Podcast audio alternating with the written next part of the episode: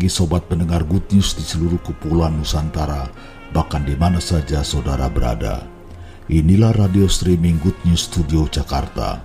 Kami kembali di udara melalui saluran digital streaming dengan channel GSJA Good News radiostream123.com membawakan acara siarannya untuk hari ini sebuah obrolan rohani. Sobat pendengar Good News, selamat mengikuti siaran kami Bersama saya hambanya Yusak Ruslim, selamat mendengarkan dan tetap semangat.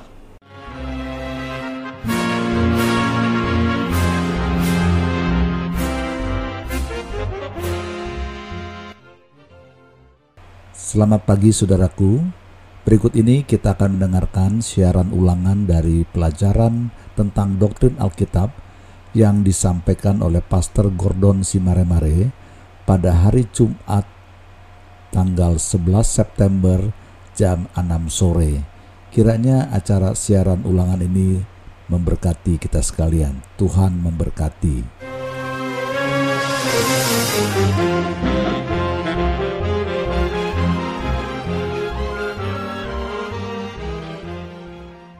Sekali lagi selamat berjumpa bagi saudara yang saat ini sudah ada di channel Radio Good News. Selamat malam saya ingin beritahukan bahwa malam ini kita bekerja sama dengan Badan Pengurus Wilayah GSJA di DKI ini, wilayah 3, dengan pimpinan Pastor Yoel Sakaria. Sebuah acara yang saya percaya akan memberkati kita sekalian, sekalipun di masa penembi kita akan tetap mengalami pertumbuhan rohani. Puji Tuhan, seluruh rangkaian acara yang dilaksanakan di Zoom hari ini akan dipancar siarkan oleh Radio Good News. Saudaraku, sebelum kita mulai, saya ingin memperkenalkan kepada saudara, inilah Bapak Pendeta Yoel Sakaria sebagai Ketua Wilayah 3.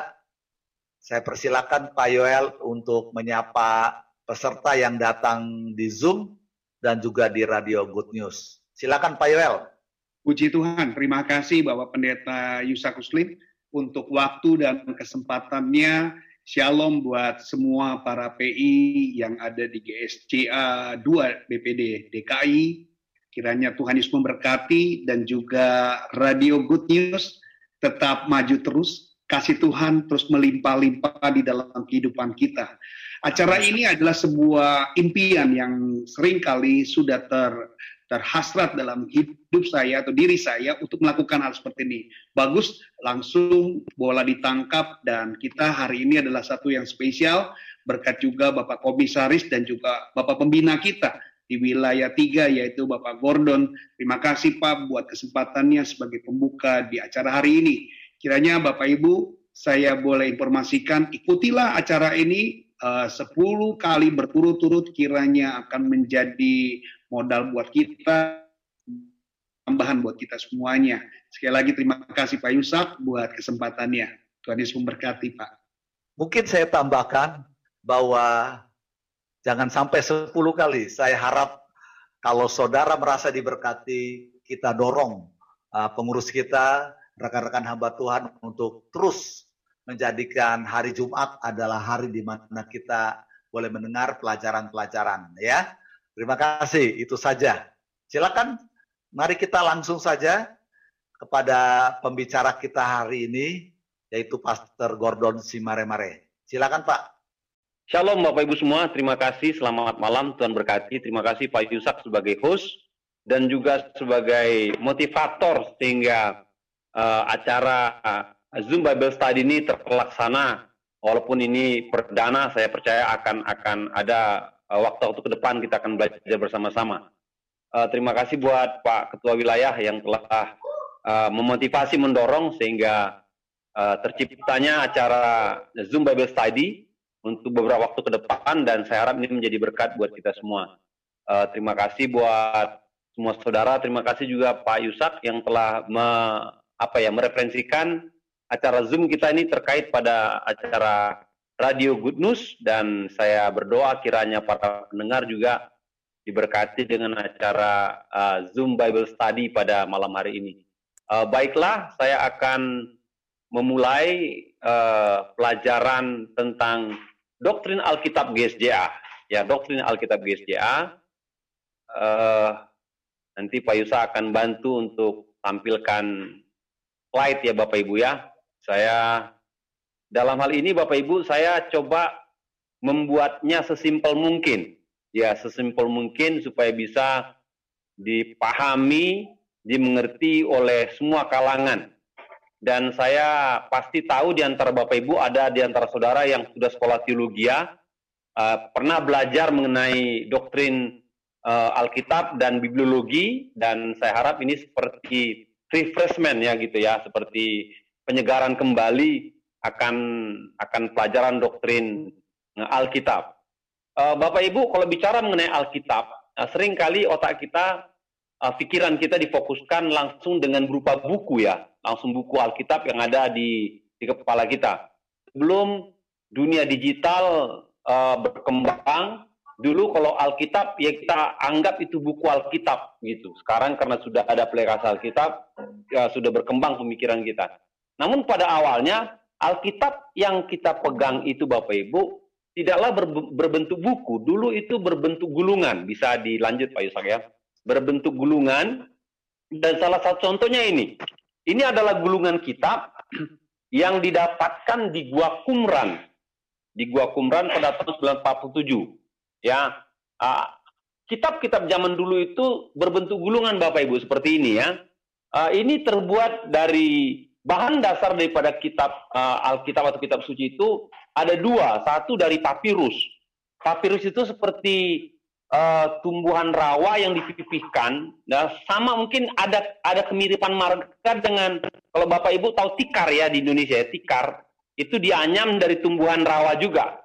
Jadi papirus itu biasanya dari situ bisa juga dari kulit kulit pohon yang dipipihkan lalu di uh, di, dipipikan, diperhalus, lalu nanti akan dijadikan bahan untuk tulisan yang terbuat dari tinta. Dan itu berupa gulungan yang panjang, bisa dia 3 meter, bisa 12 meter. Tergantung daripada uh, jumlah jumlah bobot huruf atau jumlah cerita, jumlah pasal, walaupun nanti pasal kemudian hari ditentukan dari sebuah kitab ya. Yang saya tahu di perjanjian lama itu yang paling panjang itu adalah gulungan kitab Yesaya Bapak Ibu. Itu mungkin bisa 6 meteran dia. Ya, gulungan kitab Yesaya itu bisa 6 meter ya. Bisa next Pak Pak Yusak. Namun uh, tambah hari itu tambah berkembang Bapak Ibu. Ya. Jadi yang ini sudah lebih bagus ya. Jadi uh, uh, pembuatan bahan baku untuk kitab itu sudah berupa kertas yang lebih modern ya lebih modern. Ini bisa ditemukan di abad-abad uh, pertama atau kedua Masehi. Sudah lebih modern. Dan dan begitulah bentuk uh, kitab-kitab uh, suci zaman dulu. Ya kitab-kitab suci. Bahkan zamannya Tuhan Yesus Bapak Ibu zamannya Yesus zamannya rasul-rasul Alkitab kita berupa gulungan. Jadi belum ada berbentuk buku ya. Jadi belum ada berbentuk buku berupa gulungan. Nanti kalau Bapak Ibu baca di kitab Perjanjian Baru Yesus mengambil gulungan kitab, dibacanya di sinagog, dan setelah itu dia khotbah, digulungnya balik, dimasukkannya ke tempat biasanya dalam sebuah kendi yang ada di sebuah sinagog. Jadi itu bentuknya uh, apa apa Alkitab buat orang percaya? Uh, silakan lanjut Pak. Jadi Alkitab itu adalah firman Allah yang hidup dan bukan hanya hidup yang berkuasa. Ya, itu dapat membuat Anda merdeka, nyaman, sembuh dan membuat Anda bebas dalam dalam jiwa Anda. Itu statement awal yang saya ingin sampaikan. Uh, eh, GSJA Bapak Ibu itu punya doktrin Alkitab atau statement doktrin Alkitab itu seperti ini. Ini bunyinya doktrin GSJA tentang Alkitab. Alkitab adalah firman Allah yang diilhamkan dan tanpa salah. Ya, satu-satunya kaidah yang mutlak dan berwenang bagi iman dan perilaku orang percaya. Inilah doktrin GSJ tentang apa itu Alkitab. Sekali lagi, Alkitab bagi orang GSJ adalah firman Allah yang di, diilhamkan dan tanpa salah. Satu-satunya kaidah yang mutlak dan berwenang bagi iman dan perilaku orang percaya. Next Pak Yusak. Jadi bagi orang GSDA percaya bahwa Alkitab itu diilhamkan Bapak Ibu. Ya, iya gambar tadi pas Pak. Alkitab itu diilhamkan, maksud diilhamkan itu adalah uh, sesuatu hembusan yang berasal daripada Allah yang ditujukan bagi para penulis-penulis kitab.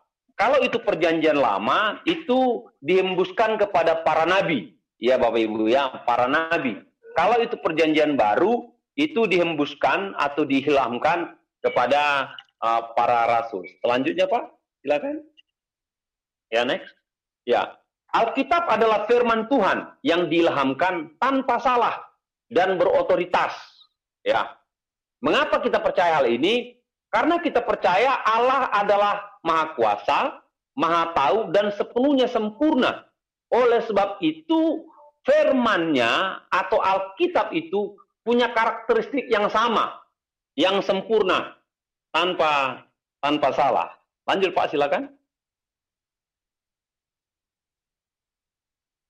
Oke. Alkitab adalah nama kumpulan kitab-kitab yang diakui sebagai kanonik. Ah, nanti Bapak Ibu tanya, apa itu Pak Gordon kanonik? Nanti saya jelaskan ya. Dan diakui sebagai firman Allah oleh gereja Kristen. Ya. Kata Alkitab dalam bahasa Yunani adalah biblos. Jadi Alkitab dalam bahasa biblos yang artinya kitab kitab yang agung atau kitab-kitab yang yang mulia. Jadi bagi gereja-gereja awal Alkitab itu bukan sekedar buku biasa, itu oh, buku yang agung, buku yang mulia karena dipercaya diilhamkan oleh Allah atau dihembuskan oleh Allah kepada para penulis awal baik perjanjian lama maupun perjanjian baru. Lanjut Pak, mari kita bahas tentang kata diilhamkan Bapak Ibu ya. Kata ilham itu bahasa Yunaninya teu pnustos. Ya. Teo teo pnustos. Ya. Teo itu artinya Tuhan penuh itu adalah pnuma atau atau roh. Ya. Atau roh. Jadi uh, pnustos itu artinya uh, roh yang yang dimiliki oleh Tuhan. Ya. Dan ini menjadi kata dasar dihembuskan oleh nafas hala dari kata inilah dipahami ilham itu sama dengan bahasa Indonesia diembuskan oleh nafas Allah. Ya, dengan nafas ilahi dan kuasa, Roh Kudus menggerakkan para penulis. Para penulis itu manusia ya. Alkitab dengan begitu teliti sehingga hasilnya itu dengan tepat mencerminkan tujuan Allah sendiri mengapa dia diilhamkan. Itu pondasinya 2 Petrus 1 7 12 ayat 21. Lanjutkan Pak. Ilham itu diartikan sebagai pengaruh supra alami dari roh Allah pada penulis-penulis Alkitab yang menjamin bahwa segala yang mereka tuliskan adalah apa yang dikendaki Allah untuk mereka tuliskan guna memberikan kebenaran Allah bagi manusia. Karena itu dengan tepat apa yang mereka tuliskan disebut dengan diilhamkan yang dalam bahasa Yunani-nya seperti yang saya sebutkan tadi adalah uh, theopnustos atau diembuskan oleh Allah. Alkitab diilhamkan oleh Allah Bapak Ibu itu bukanlah produk teologi. Itu bukanlah produk para pakar Alkitab. Itu bukanlah produk para bapak-bapak gereja. Tapi itu adalah di, di, diangkat atau diambil dari Alkitab atau bunyi ayat Alkitab itu sendiri ayat Alkitab diilhamkan itu ada kurang lebih empat fondasi atau dasar landasan biblikanya Bapak Ibu. Cuma di sini saya berikan dua saja. Silakan lanjut Pak. Nah, dua. Pertama landasan daripada Alkitab diilhamkan itu dari 2 Timotius 3, 16 sampai 17. Yang bunyi firman Allah katakan demikian. Segala tulisan yang diilhamkan oleh Allah memang bermanfaat untuk mengajar, untuk menyatakan kesalahan, untuk memperbaiki kelakuan dan untuk mendidik orang dalam kebenaran. Dengan demikian, tiap-tiap manusia kepunyaan Allah diperlengkapi untuk setiap perbuatan baik. Perhatikan dalam kalimat awal dikatakan segala tulisan yang diilhamkan Allah. Dari bunyi ayat inilah maka orang percaya mengakui gereja Tuhan mengakui bahwa Alkitab yang kita baca, yang ditulis oleh para penulis Alkitab, itu adalah akibat ilham Allah bagi para para penulis penulis awal. Allah mengilhamkan kitab suci secara keseluruhan, ya. Bukan hanya bagian Alkitab yang berhubungan dengan pengajaran-pengajaran agama yang diilhamkan, namun setiap dan semua bagian mulai dari kejadian sampai wahyu adalah benar-benar firman Tuhan. Inilah doktrin kita, orang GSJA, inilah kepercayaan kita orang GSJA tentang Alkitab. Kita percaya Alkitab itu firman Allah, diilhamkan oleh Allah, dihembuskan oleh Allah, oleh campur tangan Roh Kudus, baik itu dari perjanjian lama sampai perjanjian baru, tanpa ada unsur kesalahan sama sekali. Ya, kita yakin perjanjian lama, perjanjian baru itu ilham daripada Allah, dituliskan dengan tepat tanpa ada unsur kesalahan. Jadi uh, kita percaya Alkitab adalah firman Allah, ya.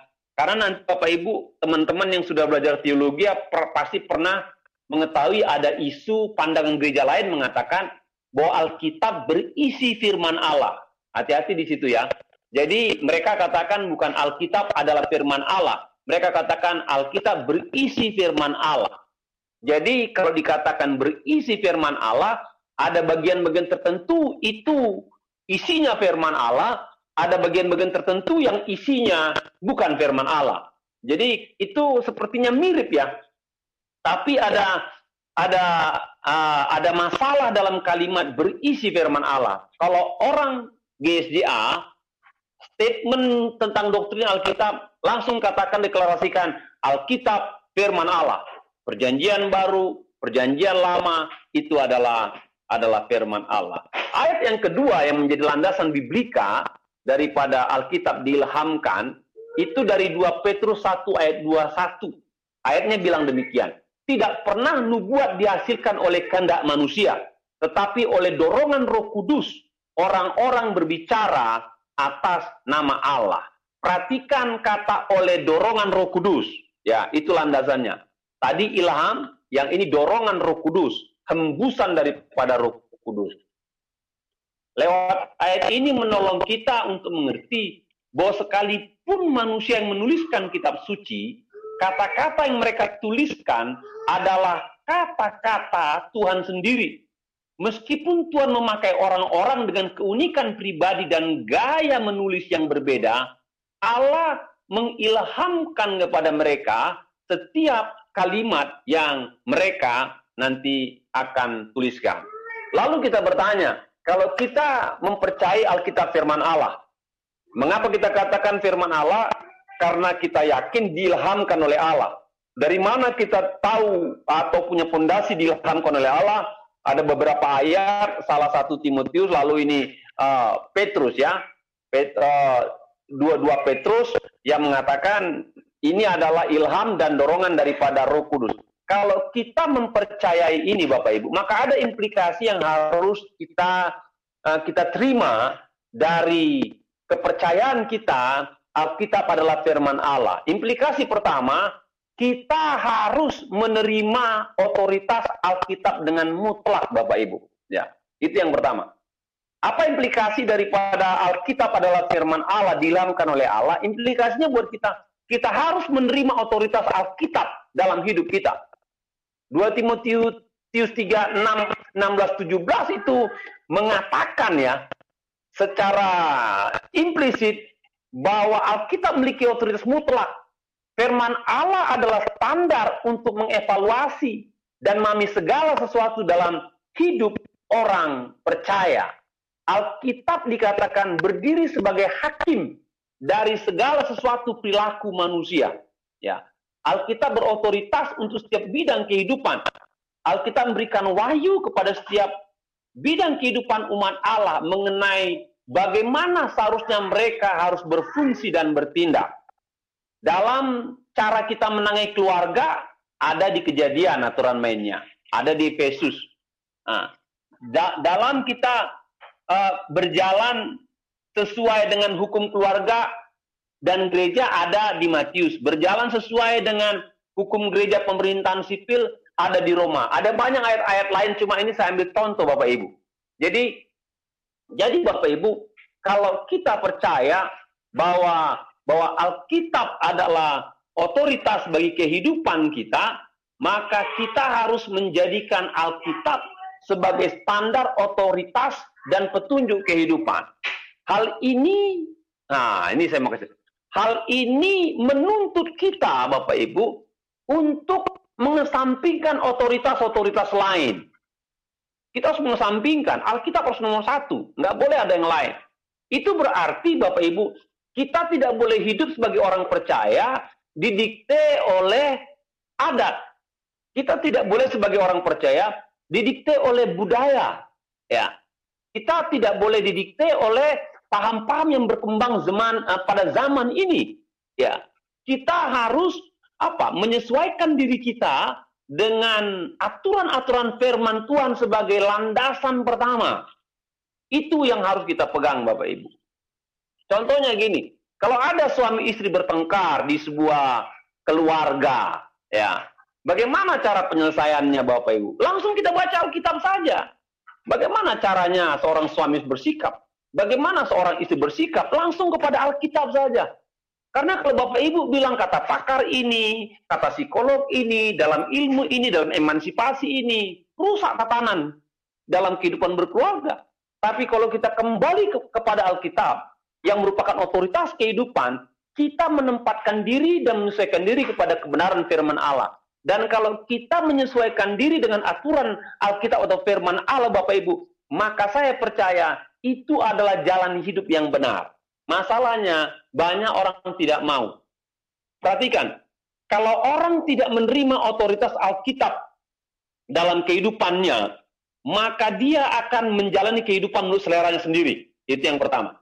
Kalau orang tidak mengakui terus Alkitab dalam kehidupannya, maka dia akan mengalami penyimpangan-penyimpangan perilaku dan mencari pembenaran. Pasti Bapak Ibu. Kalau bukan otoritas menjadi, kalau tidak Alkitab menjadi otoritas. ya. Jadi Bapak Ibu dewasa ini, kalau Bapak Ibu lihat ada yang rame-rame di, di di dunia zaman sekarang ini ya dulu isunya gencar itu mengenai LGBT ya pernah dengar LGBT ya boleh nggak LGBT Kan modelnya, kan modalnya saling mengasihi walaupun sejenis katanya. Nggak usah kita komentar banyak-banyak. Katakanlah kepada yang itu, coba baca Alkitab. Apa kata Alkitab? Ah, kalau mereka mengakui Alkitab harus ikuti Alkitab. Kebanyakan Bapak Ibu, orang yang menolak kebenaran Alkitab, dia tidak menempatkan Alkitab sebagai otoritas dalam kehidupannya. Sehingga dia hidup dengan penyimpangan dan kemauannya sendiri. Itu berlaku buat kita juga. Setiap kita mengalami masalah, mengalami, melakukan kesalahan, melakukan tindakan yang tidak benar, jadikan Alkitab otoritas dan kita harus mencocokkan diri dengan apa yang ditetapkan oleh Alkitab, bukan Alkitab yang mencocokkan diri dengan maunya kita. Ya, orang bule katakan the Bible our highest authority katanya. Ada gambarnya situ ya, Pak Yusak silakan di ini ya. Jadi zaman dulu sih ini statementnya orang bule, Bapak Ibu. Statementnya orang Amerika, Eropa. Sekarang ini sudah mulai bergeser ya, mulai bergeser. Sekarang saya lihat, saya perhatikan ada banyak di Eropa, Eropa itu liberal, liberalisme menguasai. Mereka tidak lagi mempercayai Tuhan, lalu mereka sekularisme menguasai, ya. Mereka sangat sekular sekali hidup demi kesenangan diri, demi materi segala macam. Uh, dulu sih ini kuat sama uh, kuat sekali, tapi sekarang saya lihat sudah kendor bahkan di Eropa Eropa sana sudah banyak gereja-gereja yang jual kekristenan mulai padam. Ya, kenapa demikian? Ketika Alkitab dijadikan otoritas, maka akan terjadi degradasi kehidupan rohani, bahkan iman, bahkan perilaku bagi manusia-manusia yang menjalankannya. Tapi kalau kita jadikan Alkitab menjadi otoritas, aturan main kehidupan kita, maka saya percaya hidup kita terarah dan sesuai dengan kehendak Tuhan. Implikasi kedua kalau kita lanjut Pak, kalau kita mengakui bahwa Alkitab itu diilhamkan oleh Allah, maka kita percaya bahwa Alkitab itu tidak memiliki unsur ketidakkeliruan. Ya, dalam istilah teologi dikatakan infabilitas. Ya, kalau kita percaya dia diilhamkan oleh Allah, diilhamkan, dimbuskan oleh Roh Kudus, maka Pertama kita harus taat, eh, kita harus akui otoritasnya dan ikuti. Yang kedua kita harus percaya bahwa dalam Alkitab tidak ada kekeliruan, tidak ada unsur salah. Ketidakkeliruan Alkitab harus dapat diterima tanpa syarat karena Alkitab diilhamkan oleh Allah dan Roh Kudus. Pengilhaman berhubungan dengan metode yang dipakai Allah untuk mencatat isi tersebut dengan benar yang ada dalam Alkitab. Ketidakkeliruan Alkitab adalah doktrin penting Ya. Jadi kita harus pegang ini Bapak Ibu. Ketidakkeliruan Alkitab adalah doktrin penting buat orang GSDA dan banyak gereja-gereja lain. Jika disangkal, kalau kita katakan, oh ada ada ada ada unsur salah lah, pasti ada unsur salah. Kalau kita sangkal, maka itu berbuahkan keliruan dalam doktrin dan kehidupan. Kalau kita menyangkal ketidakkeliruan Alkitab, maka itu akan menghasilkan kekeliruan dalam doktrin dan kehidupan kita. Ketidakkeliruan Alkitab sama seperti inkarnasi di mana Allah mengambil kemanusiaan tetapi tidak dinodai sedikit pun oleh dosa. Itu Yesus jadi manusia ya. Firman jadi daging, Alkitab katakan. Ya, itu cuma ilustrasi saja, tipologi saja. Demikian Alkitab yang dihasilkan tidak dinodai oleh kekeliruan. Ya, tidak dipengaruhi atau ada unsur kekeliruan. Ya, coba di selanjutnya Pak uh, Pak Yusak ya. Uh, Oke, okay. ada gambar. Ini Bapak Ibu kalau Bapak lihat gambar ini, ini adalah papirus ya. Papirus itu dalam lembar uh, tulisan bahasa Ibrani. Bapak Ibu, ini tulisan ditulis pakai tulisan tangan Bapak Ibu ya. Dan biasanya ada sekumpulan para para imam dari keluarga imam yang bertugas untuk menyalin ulang. Menyalin ulang kitab-kitab yang sudah mulai usang. Perhatikan, tadi kan saya bilang bahan dasarnya dari dari kulit kayu. Dan kulit kayu itu kadang-kadang kena suhu lembab, suhu dingin, suhu panas. Itu lapuk Bapak Ibu. Dan kalau dia lapuk, maka dia ditulis ulang. Yang tulis nggak boleh sembarang orang. Yang tulis itu adalah orang-orang pilihan dari keluarga imam. Dan perhatikan ini, ketika ditulis, ketika ditulis pakai tulisan tangan, kalau ada, perhatikan, kalau ada tanda baca yang salah, perhatikan ini, kalau ada tanda baca yang salah, kalau ada kata yang salah satu huruf, maka satu gulungan itu dibakar Bapak Ibu. Zaman dulu kayak gitu ekstrimnya, cara nulis eh, kitab-kitab perjanjian lama. Jadi kalau ada tanda baca yang salah, ada huruf yang ketinggalan, apa yang ditulis yang sudah mungkin 2 meter gitu ya, berupa gurungan, itu dibakar Bapak Ibu. Dimulai dari awal lagi. Begitu ketat mereka menuliskan ulang uh, kitab-kitab suci perjanjian lama yang telah ditulis para, para imam, diturunkan oleh keluarga imam, yang harus menulis ulang kalau sudah lapuk. Begitu ketat. Makanya Bapak Ibu, uh, kita harus percaya dengan benar bahwa kitab kita itu tanpa salah, baik itu berasal daripada Tuhan. Tuhan bicara kepada Nabi dan Rasul tanpa salah. Nanti ketika dalam pemeliharaan kitab-kitab ini yang sudah dituliskan di atas kertas dan dituliskan ulang kalau bahan dasarnya mulai lapuk, itu ada ada kumpulan para imam yang ber, bertugas menulis ulang, itu juga diteliti baik-baik, diperhatikan baik, dikontrol, ada QC-nya. Kalau ada huruf atau koma yang salah, dibakar semua ulang dari awal sehingga terpelihara sampai hari ini. Makanya Bapak Ibu ketika dibikin pun cross check ya, dibikin cross check mengenai manuskrip-manuskrip yang ditemukan sepanjang abad baik dari abad sebelum Masehi maupun sudah Masehi itu tidak memiliki apa penyimpangan-penyimpangan dasar tidak ada Bapak Ibu. Jadi semua punya uh, apa ya kesinambungan dan keakuratan yang yang yang yang sangat-sangat kuat sekali. Dan saya percaya juga dalam proses penulisan ulang kitab-kitab ini, Roh Kudus bekerja memimpin para penulis-penulis itu sehingga kita bisa terima dengan baik hingga hari ini. Implikasi ketiga, kalau kita percaya bahwa Alkitab itu diilhamkan adalah ketaatan, Bapak Ibu. Ya, ketaatan merupakan cara umat alam menjadi pelaku-pelaku firman dan bukan sekedar pendengar-pendengar atau pembaca firman. Jika seorang mau taat, berarti orang tersebut itu memenaklukkan diri pada otoritas daripada daripada Alkitab. Ya, mari saya ajak saudara ya, gambar berikutnya Pak, tolong. Ada gambar uh, orang boleh katakan obedience in the Bible, jadi taat melalui Alkitab ya di dalam Alkitab. Saya akan aja Bapak Ibu uh, sedikit ya uh, dalam dalam pelajaran teologi itu ada namanya teori teori pengilhaman. Bahkan Pak ditampilkan teori-teori pengilhaman. Ya seperti kita bilang tadi kan pengilhaman itu adalah hembusan atau pengaruh daripada Allah atau Roh Kudus terhadap terhadap para penulis baik nabi maupun rasul. Nah, kita harus bertanya lagi, modelnya pengilhaman itu kayak apa gitu kan? Seperti apa sih konkretnya pengilhaman gitu? Jadi ada kurang lebih 5 sampai 6 teori Bapak Ibu yang berkembang yang saya pelajari. Cuma saya mau berikan Bapak Ibu dua saja. Dan ini uh, mendekati sekali dengan dengan kebanyakan pakar dan para pimpinan-pimpinan gereja terhadap pengilhaman itu sendiri ya. Yang pertama teori pengilhaman itu namanya teori verbal. Apa yang dimasukkan dengan teori verbal? Teori verbal menyatakan bahwa proses pengilhaman di mana Roh Kudus berperan aktif untuk membantu para penulis supaya jangan tersesat atau salah. Sehingga apa yang ditulis sesuai dengan kehendak Tuhan Allah Teori ini menegaskan bahwa pengaruh Roh Kudus menjangkau lebih jauh daripada sekedar mengarahkan pemikiran, ide atau konsep yang akan ditulis oleh penulis Alkitab.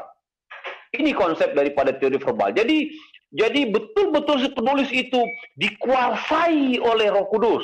Ya. Apanya dikuasai? Pikirannya dikuasai. Apanya dikuasai? Konsepnya dikuasai. Apanya dikuasai?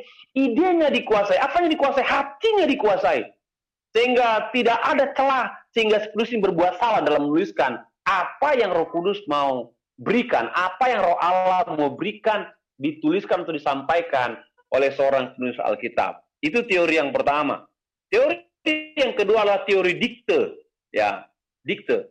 Teori ini mengajarkan bahwa Allah benar-benar mendiktekan isi Alkitab kepada para penulis Alkitab di mana antara Allah dengan penulis seperti membuat kesepakatan yang disepakati oleh penulis dan Allah sendiri. Sekalipun sekalipun Allah tetap berperan menghormati gaya penulisan si penulis berdasarkan backgroundnya, baik background budaya, background pendidikan, yang lain-lain. Tapi menurut teori kedua katanya, itu Tuhan seperti menyatakan kata per kata, kalimat per kalimat, secara harafiah. Jadi dari sekian banyak teori, pada dua teori inilah yang paling kuat diyakini para pakar dan banyak gereja tentang teori pengilhaman, Bapak Ibu. Ketika uh, Alkitab dituliskan pada pada awalnya, ya. Dari teori-teori, mari silakan. Pak Gordon boleh makin seru nih Pak Gordon. Kita break sebentar.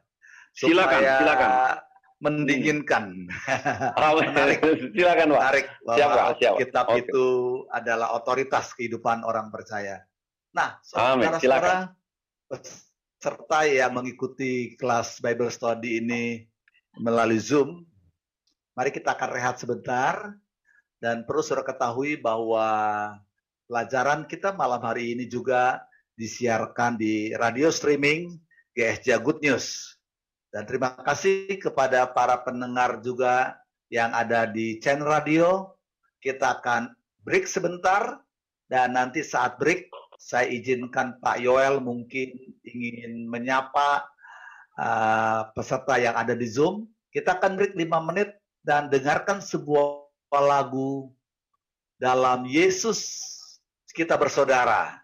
Karena pada malam ini hadir beberapa dari gereja-gereja yang ada di wilayah tiga dan hamba-hamba Tuhan yang ada di DKI 2 ini. Selamat mendengarkan.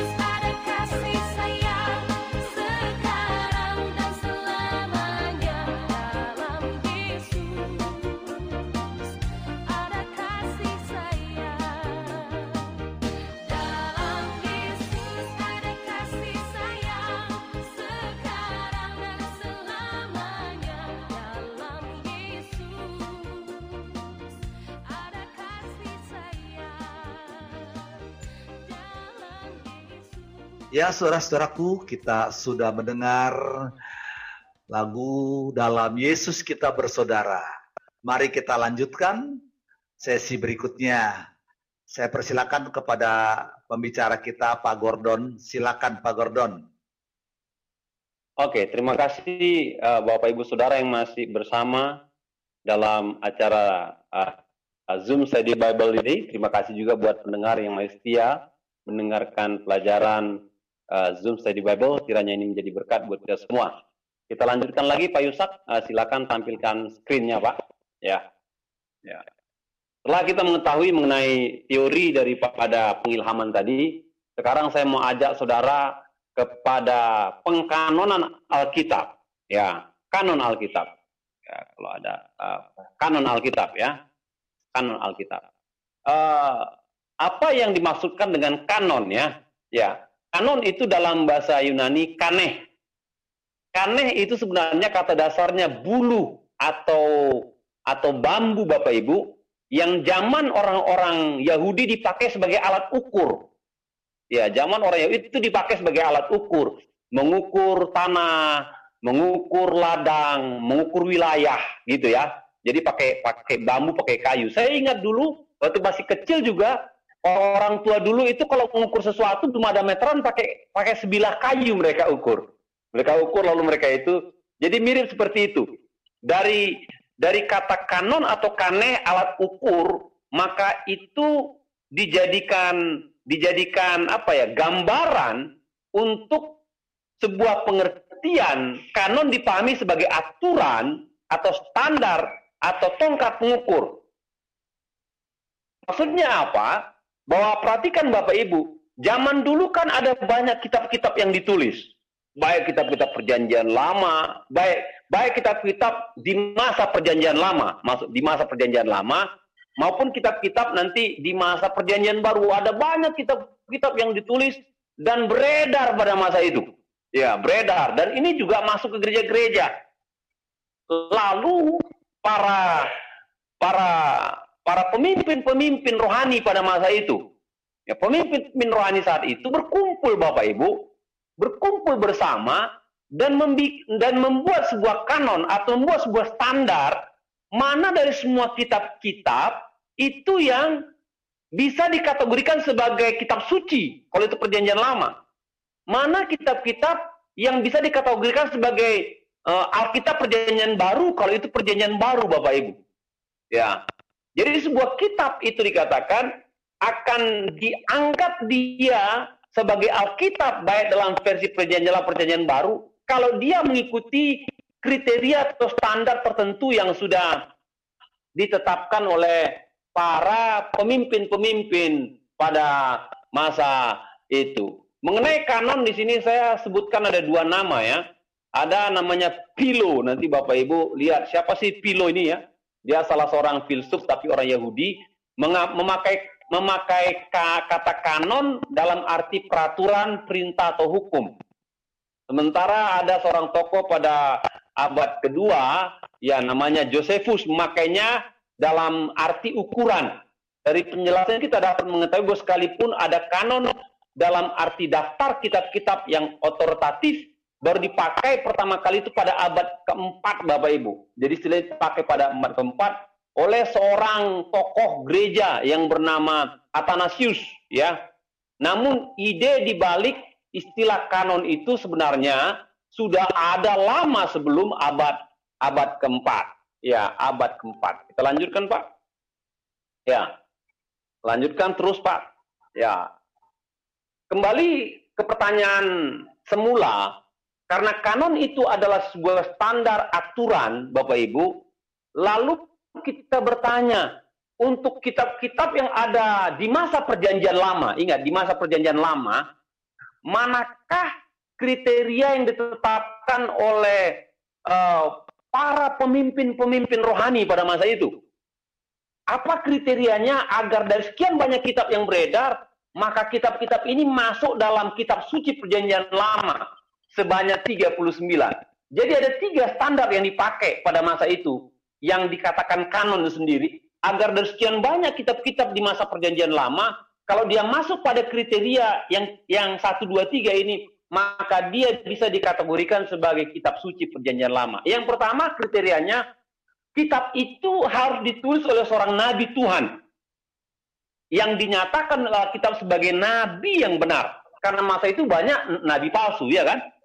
Lalu nabi-nabi ini tidak dapat disangkal kenabiannya oleh bangsa Israel semasa hidupnya dan dalam pelayanannya karena mereka tahu bahwa nabi ini dipilih oleh Tuhan.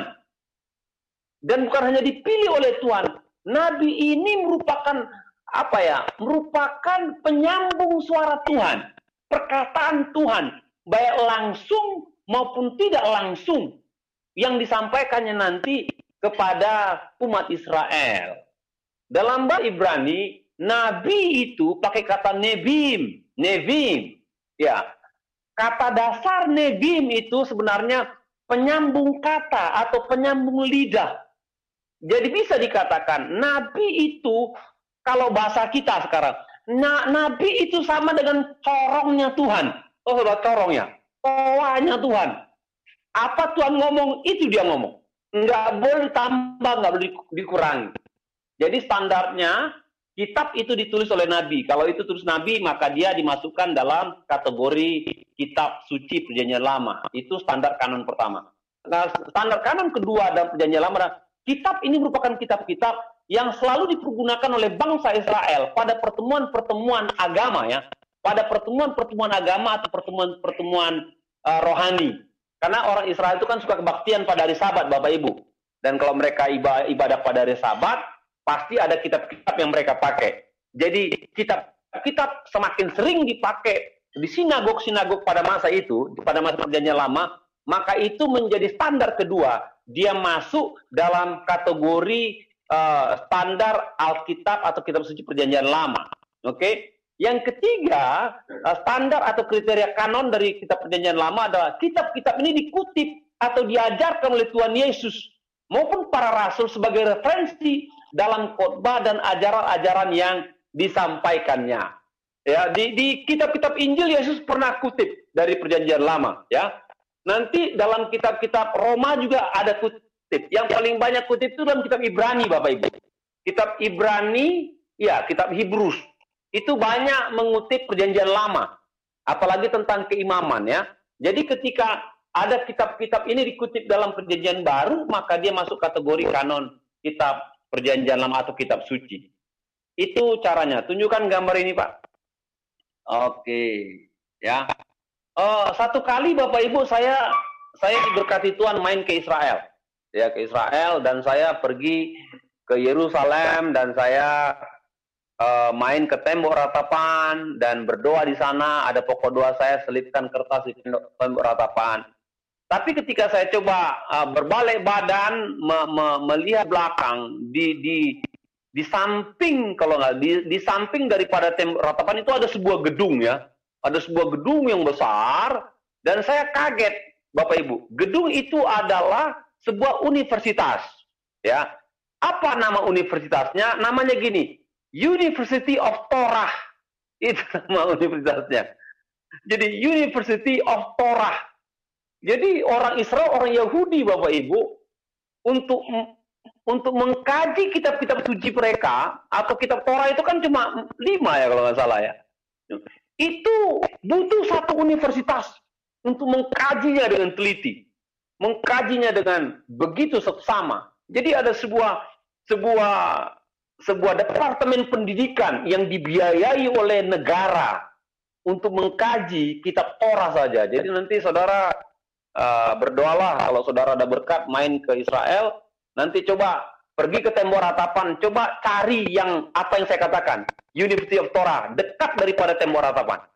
Dan di sana para rabi, para akademisi yang cerdas-cerdas uh, mengkaji kitab-kitab ini dan mereka masih pakai versi lama. Jadi kalau kalaupun sudah kertas tetap mereka gulung kertasnya Bapak Ibu. Mereka gulung tidak berupa buku ya, walaupun ada buku sekali sekaligus, tapi untuk naskah asli mereka masih bikin seperti gulungan kitab seperti tempo dulu. Ya. Kita lanjut ke kriteria daripada uh, kanon kita perjanjian baru. Tadi kan perjanjian lama. Perjanjian lama itu kan kriteria satu itu ditulis Nabi, ya.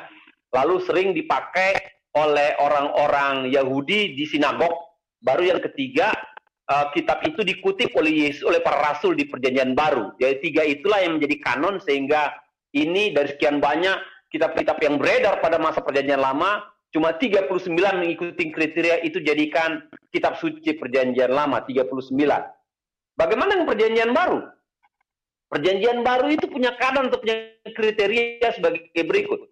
Pertama, kitab-kitab itu harus ditulis oleh rasul-rasul Tuhan sendiri. Itu standar pertama. Jadi yang tulis harus muridnya Tuhan. Minimal katanya saksi mata langsung dari Tuhan Yesus. Saksi mata langsung dari Tuhan Yesus. Ya, atau masuk dalam kategori murid rasul. Murid rasul ya. Injil Matius itu murid rasul. Ya. ya. Markus. Kalau saya nggak salah dia muridnya Petrus ini Markus. Ya. Eh, juga Paulus pernah pakai dia dalam pelayanan. Uh, Lukas ini sepertinya masih berkaitan dengan Paulus di Lukas ini. Tapi dia seorang dia seorang rabi, tapi dia juga sepertinya ada berbau negarawan dia. Dia kasih laporan ya kepada Theophilus kalau di kisah Rasul. Lukas tulis Lukas dan dan dan kisah Rasul. Yohanes. Yohanes ini murid Yesus, umur yang paling panjang dari semua murid. 110 tahun umurnya. Ya, yang lain pada mati di pancung, dia matinya di Pulau Patmos. Pernah dia direbus atau apa cuma nggak mati dibuang ke pasir dia dapat wahyu. Jadi standarnya adalah kitab-kitab ditulis oleh rasul murid Yesus atau muridnya rasul yang pernah menyaksikan Yesus pada masa pelayanan. Itu standar pertama.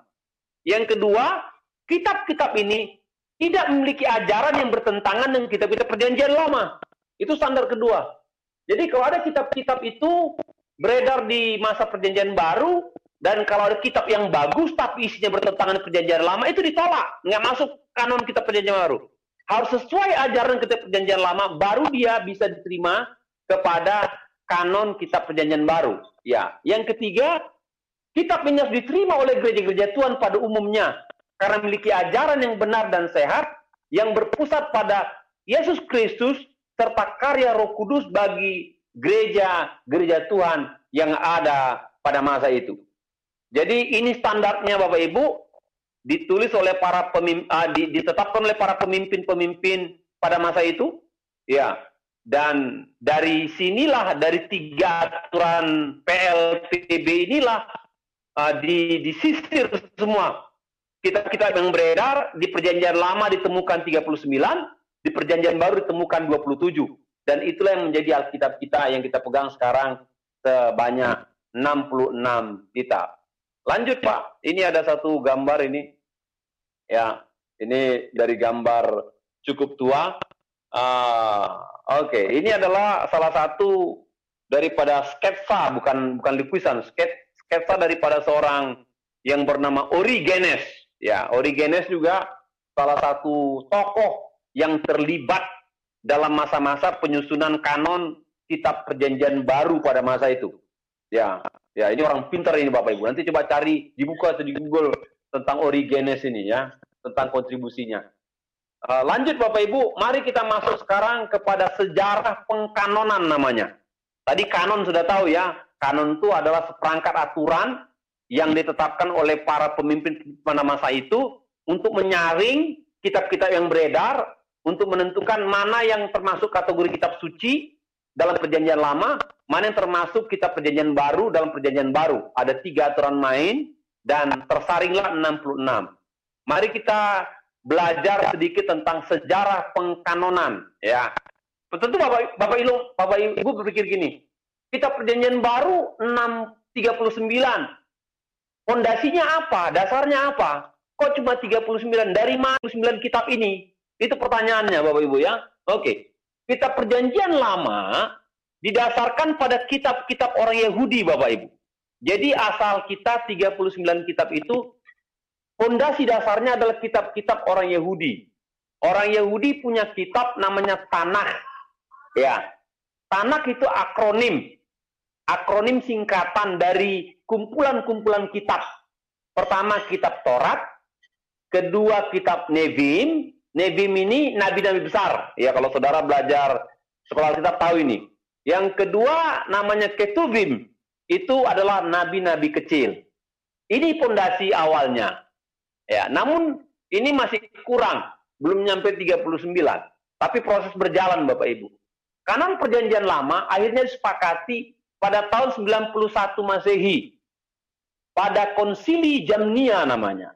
Ya, konsili Jamnia diputuskan bersama, disepakati bersama oleh para pemimpin-pemimpin gereja, pemimpin-pemimpin rohani Kristen pada masa itu. Ada juga pemimpin Yahudi yang terlibat. Diputuskan terdapat 39 kitab perjanjian lama yang diakui bersama sebagai pegangan gereja Tuhan pada masa itu bahkan hingga sekarang ini. Lanjut Pak, saya mau tunjukkan Alkitabnya orang Ibrani. Ini Alkitabnya orang Ibrani, namanya Tanah. Ya, Tanah. Ya, kalau Alkitabnya orang Indonesia bukanya Bapak Ibu dari kiri ke kanan. Kalau orang Ibrani enggak, orang Ibrani itu dari kanan ke kiri. Karena orang Indonesia nulis huruf itu dari kanan ke kiri, sementara orang Ibrani nulis dari uh, dari kita kiri ke kanan, mereka tulis dari kanan ke kiri ya. Gitu caranya. Waktu saya belajar bahasa Ibrani, mungkin dua tiga, mungkin empat empat SKS ya, dua tiga SKS begitu, dua kali. Wah, agak sulit sedikit karena bahasa Ibrani itu bahasa vokal, eh, bahasa konsonan nggak ada huruf vokal ya, cuma kasih kode-kode kita harus baca ya. Ini kitab tanah. Uh, lanjut lagi mengenai sejarah pengkanonan tadi, pengkanonan perjanjian lama ya, berasal dari kitab-kitab orang Yahudi, dari kitab tanah ya, dari kitab Torah, Nevim dan Ketubim. Nanti ditambahin lengkap 39 pada konsili Jamnia, maka diputuskanlah pada tahun 91 mengenai 39 kitab. Udah paten nggak dirubah lagi. Sementara kanon perjanjian baru paling tua itu adalah namanya kanon Muratori. Ya, kanon Muratori ini versi bahasa Latin Bapak Ibu. Diterjemahkan dari bahasa Yunani pada tahun 170 190. Ya. Kanon Muratori terdiri dari empat Injil, kitab kita Rasul dan 17 surat kiriman. Jadi belum lengkap dia pada tahun sampai tahun 190 belum lengkap kanon kita perjanjian baru Bapak Ibu. 4, 5, 5 tambah 17 baru berapa? Baru 22 ya, baru 22 kitab. Jadi pada tahun 190 kanon perjanjian belum sempurna. Ya, belum sempurna. Nanti uh, berselang kurang lebih uh, 100 150 tahun kemudian, 160 tahun kemudian, pada tahun 363 Bapak Ibu ada konsili Laodikia namanya, menentukan, menetapkan 26 kitab dari 27 kitab perjanjian baru kita miliki. Jadi dia jadi jadi bertambah jadi sempurna lah saya katakan pada abad-abad uh, ke keempat tahun-tahun 363 ya itu konsili Laodikia uh, ada satu kitab yang belum diakui pada masa itu yaitu kitab Wahyu ada orang mengatakan kitab Yudas, ya, mana-mana lah ya, yang belum masuk pada masa itu ya. Lalu katanya ke-27 kitab perjanjian baru itu diakomodir itu oleh bapak yang tadi itu yang saya sebutkan di awal oleh Athanasius. 27 kitab dia sudah pegang dan dipakai lalu kemudian diputuskan, diteguhkan oleh sinode di Roma pada tahun 393 Masehi lalu berlanjut pada konsili Hippo pada tahun itu juga dan akhirnya ditetapkan pada konsili Kartago namanya. Kartago ya pada tahun 397 Masehi. Sejak tahun 3997 Masehi setelah ini katanya tidak pernah ada lagi yang permasalahkan keabsahan kanon PB yang terdiri dari 27 kitab. Jadi kalau kanon perjanjian lama itu rampung tahun 91 Masehi Bapak Ibu, kanon perjanjian baru itu rampung tahun 393. Jadi memasuki uh, uh, paruan terakhir daripada abad abad ketiga masuk abad keempat ya Bapak Ibu ya demikian. langsung saya mau tunjukkan kepada saudara lanjut gambar-gambar di bawah. Ini ada gambar-gambar yang saya dapatkan mengenai situasi atau gambar konsili. Nah, ini konsili Bapak Ibu. Konsili-konsili itu ada yang pertama-tama di apa ya? Digerakkan oleh para pemimpin-pemimpin gereja pada masa itu tapi difasilitasi oleh raja-raja yang berkuasa pada masa itu Bapak Ibu. Ya ada yang seperti itu. Kalau konsili itu boleh katakan itu sama dengan kongres gereja-gereja dunia sekarang. Tujuan kongres itu adalah bukan kanon jadi semua semua pemimpin gereja kumpul, baik dari Roma, dari Afrika, dari Mesir, dari Asia Kecil, dari Yerusalem, dari semua negara Bapak Ibu, kumpul di, di, difasilitasi oleh pemimpin pada masa itu, ya lalu dirapatkan bersama-sama, diputuskan. Itu cuma bicaranya satu, bicaranya apa-apa saja yang termasuk pada kanon kita perjanjian lama, apa-apa saja yang termasuk dalam uh, kanon perjanjian perjanjian baru. Ini gambar kedua juga sama ya Bapak Ibu ya. Jadi kalau gambar kedua Bapak lihat, silakan Pak Yusak, ada gambar kedua. Oh, kalau Bapak lihat di sini gambar kedua Pak lihat, itu di, di, di bangku ada seorang raja ya. Lalu nanti ada seorang pemimpin rapat.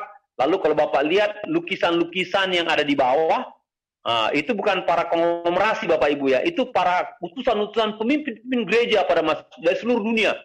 Makanya kalau Bapak lihat lihat gambarnya ada yang bentuk wajahnya beda, ada yang warna kulitnya beda. Karena itu mencerminkan semua para pemimpin gereja seluruh dunia kumpul untuk bicara mengenai kanonisasi Alkitab. Yang perjanjian lama rampung 91, perjanjian baru rampung tahun 393. Mari masuk bagian terakhir ya. Bagian terakhir ini mengenai perkembangan. Perkembangan.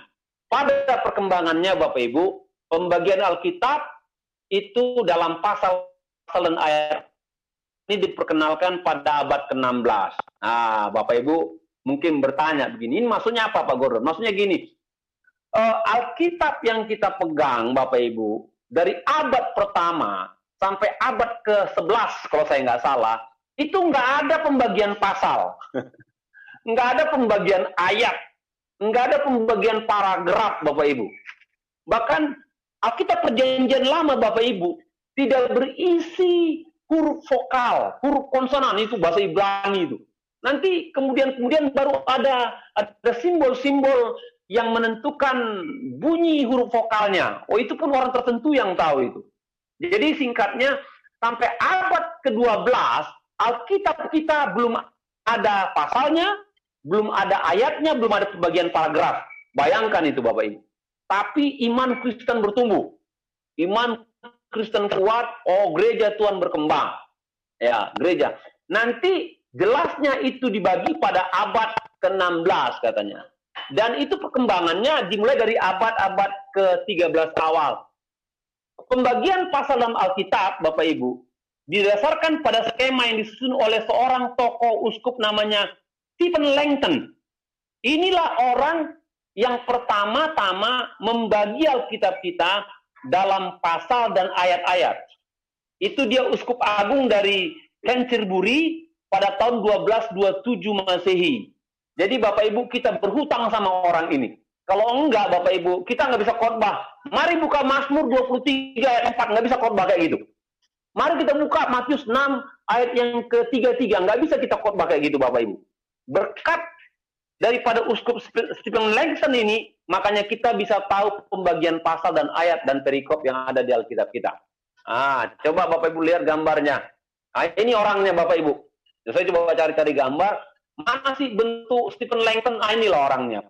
Dia merupakan uskup dan dia kerja keras pada tahun 1227 untuk membuat kitab-kitab itu dalam pembagian pasal dan ayat-ayat. Ya, kita lanjut. Ya, perkembangan pembagian perjanjian lama, perhatikan, bahasa Ibrani ke dalam ayat-ayat, ya, ini yang bahasa Ibrani ya, ke dalam ayat-ayat disusun oleh seorang rabi namanya Rebai Isaac Nathan. Jadi uh, kita perjanjian lama bahasa Ibrani, ini orang yang membaginya dalam ayat dan pasal. Dan dia kerjakan pada tahun 1441 Masehi, Bapak Ibu. Ya. Dari skema ini dikatakan akan diadopsi oleh seorang bernama Robert Estienne pada tahun 1555 Masehi untuk membagi kitab-kitab PB ke dalam ayat-ayat bernomor. Jadi kalau kitab-kitab perjanjian lama bernomor itu disusun oleh Rabbi Isaac, lalu dikatakan perjanjian baru disusun oleh Robert Estienne 1555. Uh, tapi pondasinya ada pada pada si tahun 1227 oleh Stephen Langton. Sebagian besar Alkitab, versi Alkitab yang terbit sesudah yang terbit sesudah Alkitab Geneva tahun 19 tahun 1560 mempergunakan pembagian pasal dan ayat. Jadi katanya setelah tahun 1560 maka semua versi Alkitab yang beredar seluruh dunia sudah memiliki pasal dan ayat sudah disempurnakan menjadi menjadi baik. Ya, coba lihat gambar berikutnya. Saya coba cari bagaimana sih kira-kira lah. Nah, kira-kira inilah foto si Rabi Isaac Nathan tadi ya. Stephen Langton sudah. Kira-kira inilah. Kira-kira aja Bapak Ibu, bukan pasti ya. Ya. Uh, kita lanjut, baru kita masuk ke terjemahan-terjemahan. Ini terakhir ya. Pada perkembangannya Alkitab diterjemahkan berbagai bahasa agar dengan maksud agar agar dengan maksud mudah dimengerti oleh sebanyak mungkin manusia, suku bangsa di dunia ini. Bagaimanakah perkembangan terjemahan? Pada abad kedua tiga Masehi, perhatikan Bapak Ibu, Alkitab baru diterjemahkan dalam bahasa Syria, Latin, dan beberapa dialek Koptik. Itu adalah uh, bahasa Mesir ya. Jadi pada abad kedua ketiga, Alkitab kita itu kan pertama berbahasa Ibrani lalu berbahasa Aram, Bapak Ibu ya. Lalu nanti Ibrani, Aramik, baru ke Yunani, Bapak Ibu. Dari Yunani nanti dia baru berbahasa Latin. Ya, Latin. Tapi bahasa Latin itu nanti pada abad kedua ketiga. Jadi dari Alkitab bahasa Ibrani, Aramik, dan Yunani, ini adalah di bawah, di bawah abad ke-1 baru diterjemahkan ke bahasa-bahasa pada abad kedua ketiga, baru ketiga bahasa. Syria, Latin, dan Koptik. Ya, pada abad keempat maka berkembang terjemahan itu Bapak Ibu. Pada abad keempat mulai diterjemahkan ke bahasa Armenia, Ethiopia, bahasa Arab. Wah, Bapak Ibu, Alkitab kita duluan diterjemahkan ke bahasa Arab daripada ke bahasa Indonesia. Perhatikan baik-baik ya. Sekali lagi saya ulangi. Alkitab kita lebih dulu terjemahkan ke bahasa Arab daripada ke bahasa Indonesia. Oleh sebab itu jangan alergi dengan bahasa Arab ya teman-teman ya. Ya, pada abad keempat diterjemahkan ke bahasa Arab. Jadi kekristenan sudah jauh ada pada abad-abad kedua, ketiga di, di Arab sana. Ya, di Arab sana sudah ada. Uh, baru Gotik Anglo-Saxons. Anglo-Saxons itu kalau, kalau Bapak tahu, Bapak Ibu tahu itu Wales ya, Wales dan Britania itu Inggris Raya, baru Eropa. Jadi pada abad-abad keempat baru terjemahan itu berlangsung terus berkembang, berkembang, berkembang hingga dewasa ini. Kita lanjut ya, tiga empat lembar lagi. Alkitab berbahasa Latin, perhatikan Bapak Ibu. Alkitab berbahasa Latin memiliki otoritas yang kuat bagi gereja-gereja di Barat. Jadi gini Bapak Ibu, gereja-gereja Barat kan itu banyak terjemahannya, bahasa Spanyol, Porto, Jerman, segala macam. Dan dasar mereka menerjemah kan ke bahasa mereka itu pakai Alkitab bahasa Latin Bapak Ibu. Bukan pakai dasar bahasa Aramik atau Yunani. Jadi dasar daripada gereja-gereja Eropa menerjemahkan Alkitab ke bahasa mereka, fondasinya adalah Alkitab bahasa Latin. Ya.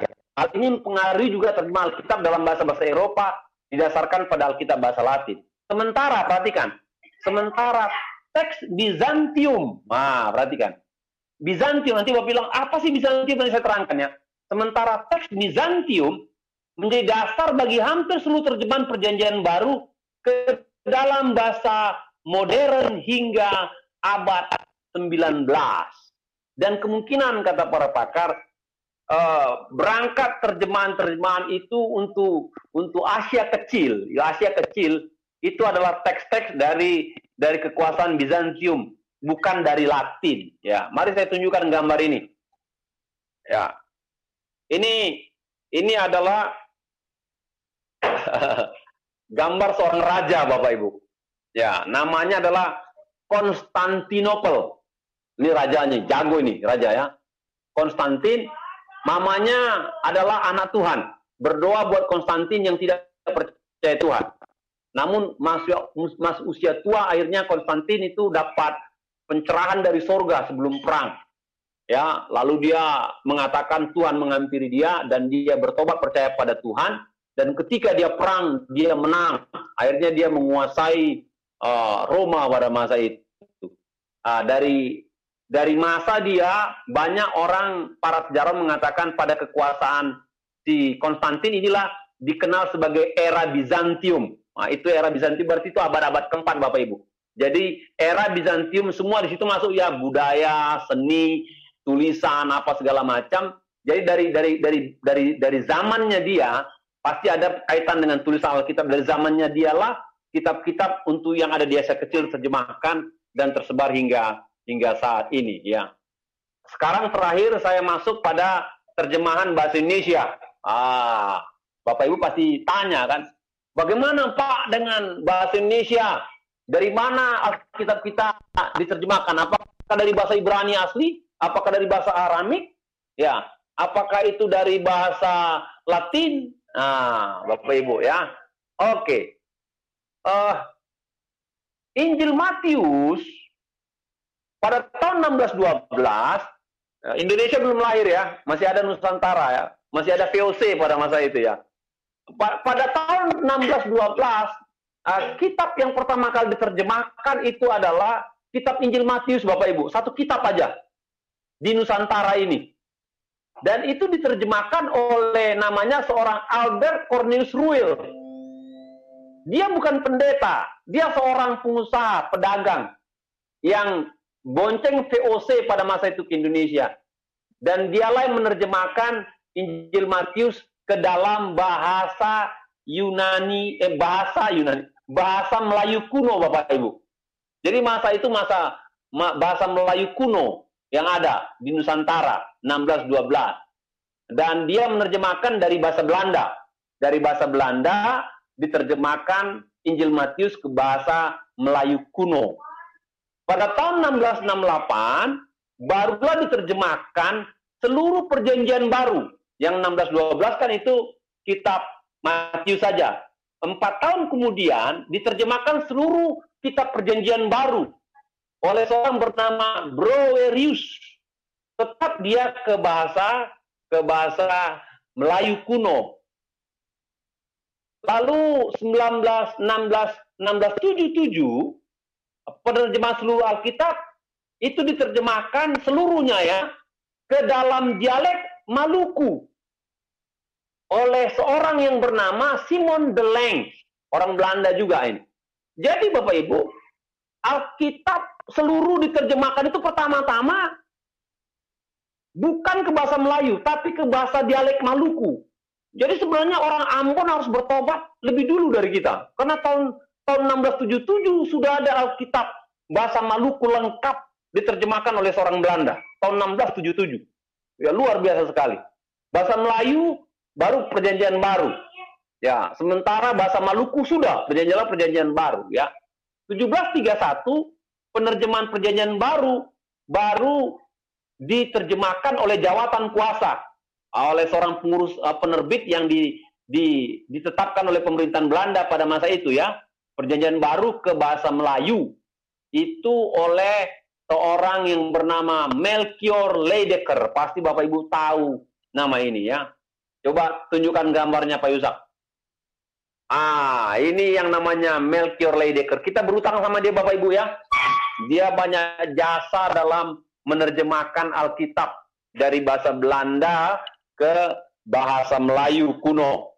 Dan itu nanti cikal bakal Alkitab terjemahan bahasa Indonesia selanjutnya. Oke, ini terja ini lembar terakhir pada tahun 1733 penerbitan Perjanjian Lama dan Baru oleh Ledecker. Jadi Ledecker lah yang menerjemahkan Alkitab Perjanjian Baru dan Lama ke bahasa Melayu Melayu kuno juga. Tahun 1733.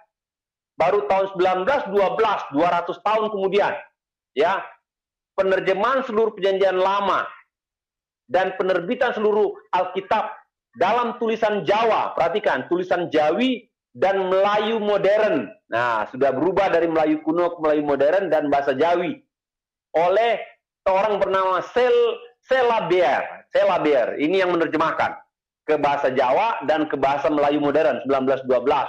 Baru nanti tahun 71 Alkitab Perjanjian Baru diterjemahkan ke bahasa Indonesia yang lebih maju ya oleh Lembaga Alkitab Indonesia LAI di sini baru bermain. Baru tahun 74 penerjemahan Perjanjian Lama dan penerbitan seluruh Alkitab oleh Lembaga Alkitab Indonesia. Jadi 71 sudah ada perjanjian baru, 74 perjanjian lama disatukan dia dan 74 baru diter, diterbitkan Alkitab lengkap, baru didistribusikan ke seluruh Indonesia yang yang ada gereja-gereja Tuhan dan itulah yang menjadi pegangan kita menjadi Alkitab pada masa kini. Demikian Bapak Ibu tentang pelajaran kita mengenai sekelumit doktrin Alkitab dan juga sejarah penulisan kanon dan terjemahan Alkitab dan saya berdoa ini bisa menjadi pengetahuan, wawasan dan berkat buat kita semua. Tuhan berkati serahkan kepada host. Silakan Pak Yusak. Oke. Terima kasih Pastor Gordon. Wah, luar biasa nih.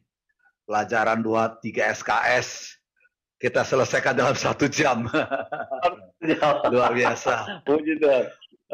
Mungkin usul saya next kita akan papar lagi lebih detail, misalnya penghilhaman Alkitab satu sesi. Boleh, boleh, kanonisasi, boleh.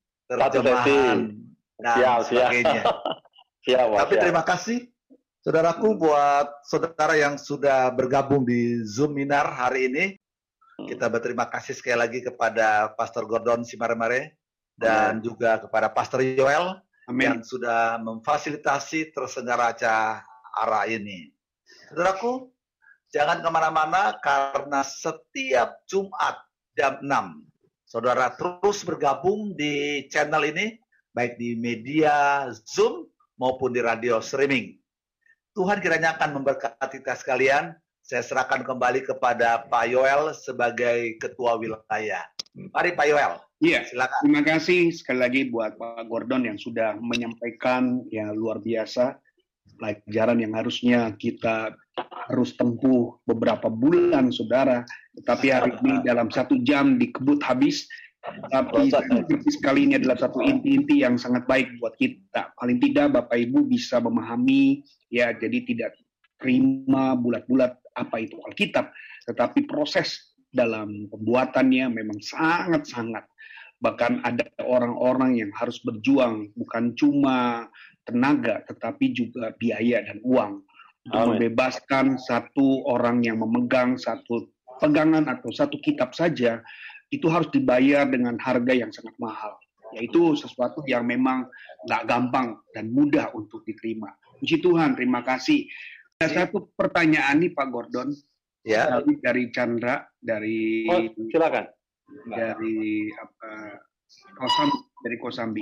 Gordon mau tanya dengan melihat proses translation yang yes, begitu panjang, mungkin enggak kalau terjadi destroy, destroyisasi.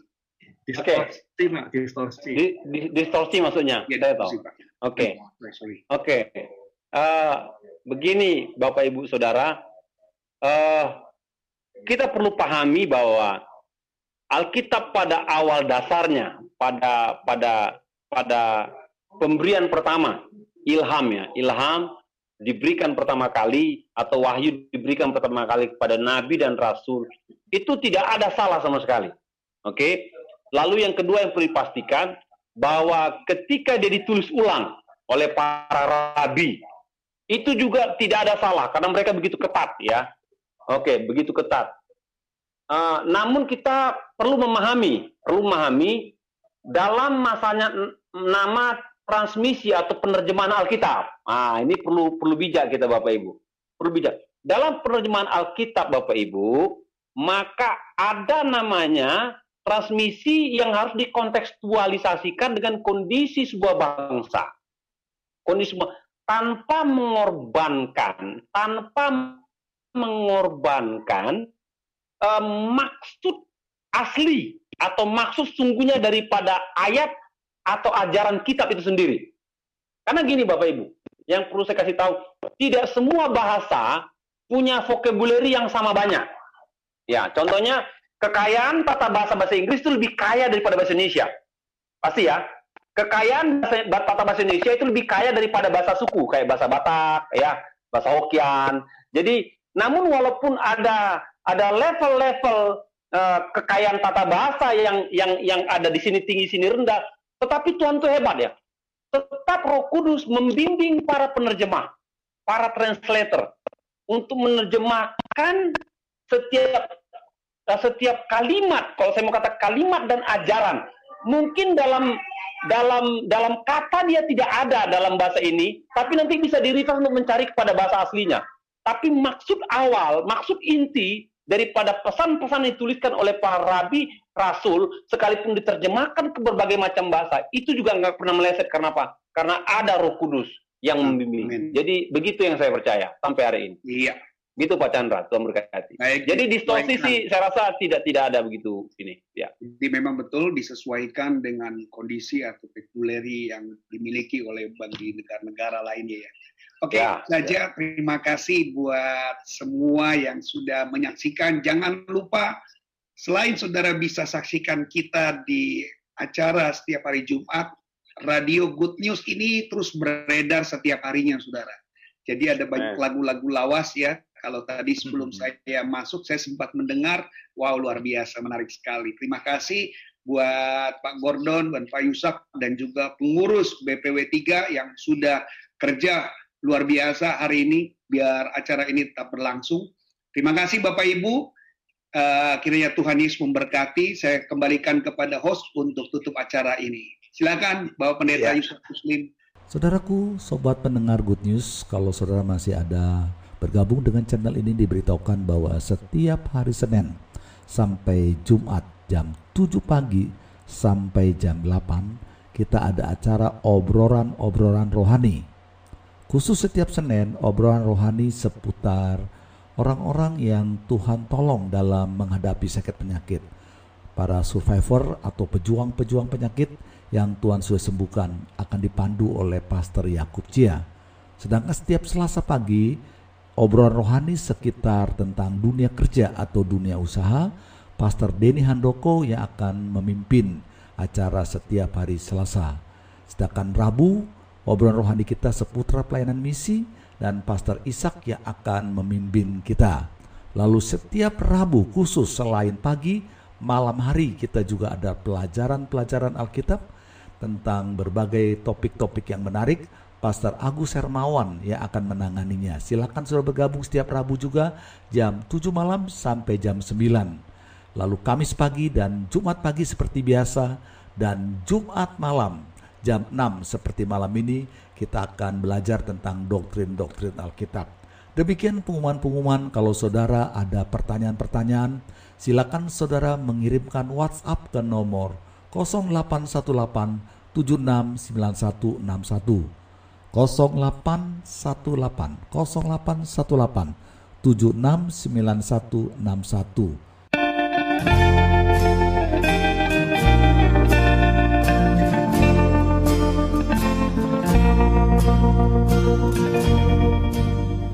waktu untuk bertemu, ada waktu untuk berpisah. Sampai jumpa esok hari bersama radio streaming Good News di waktu dan jam yang sama. Tuhan memberkati.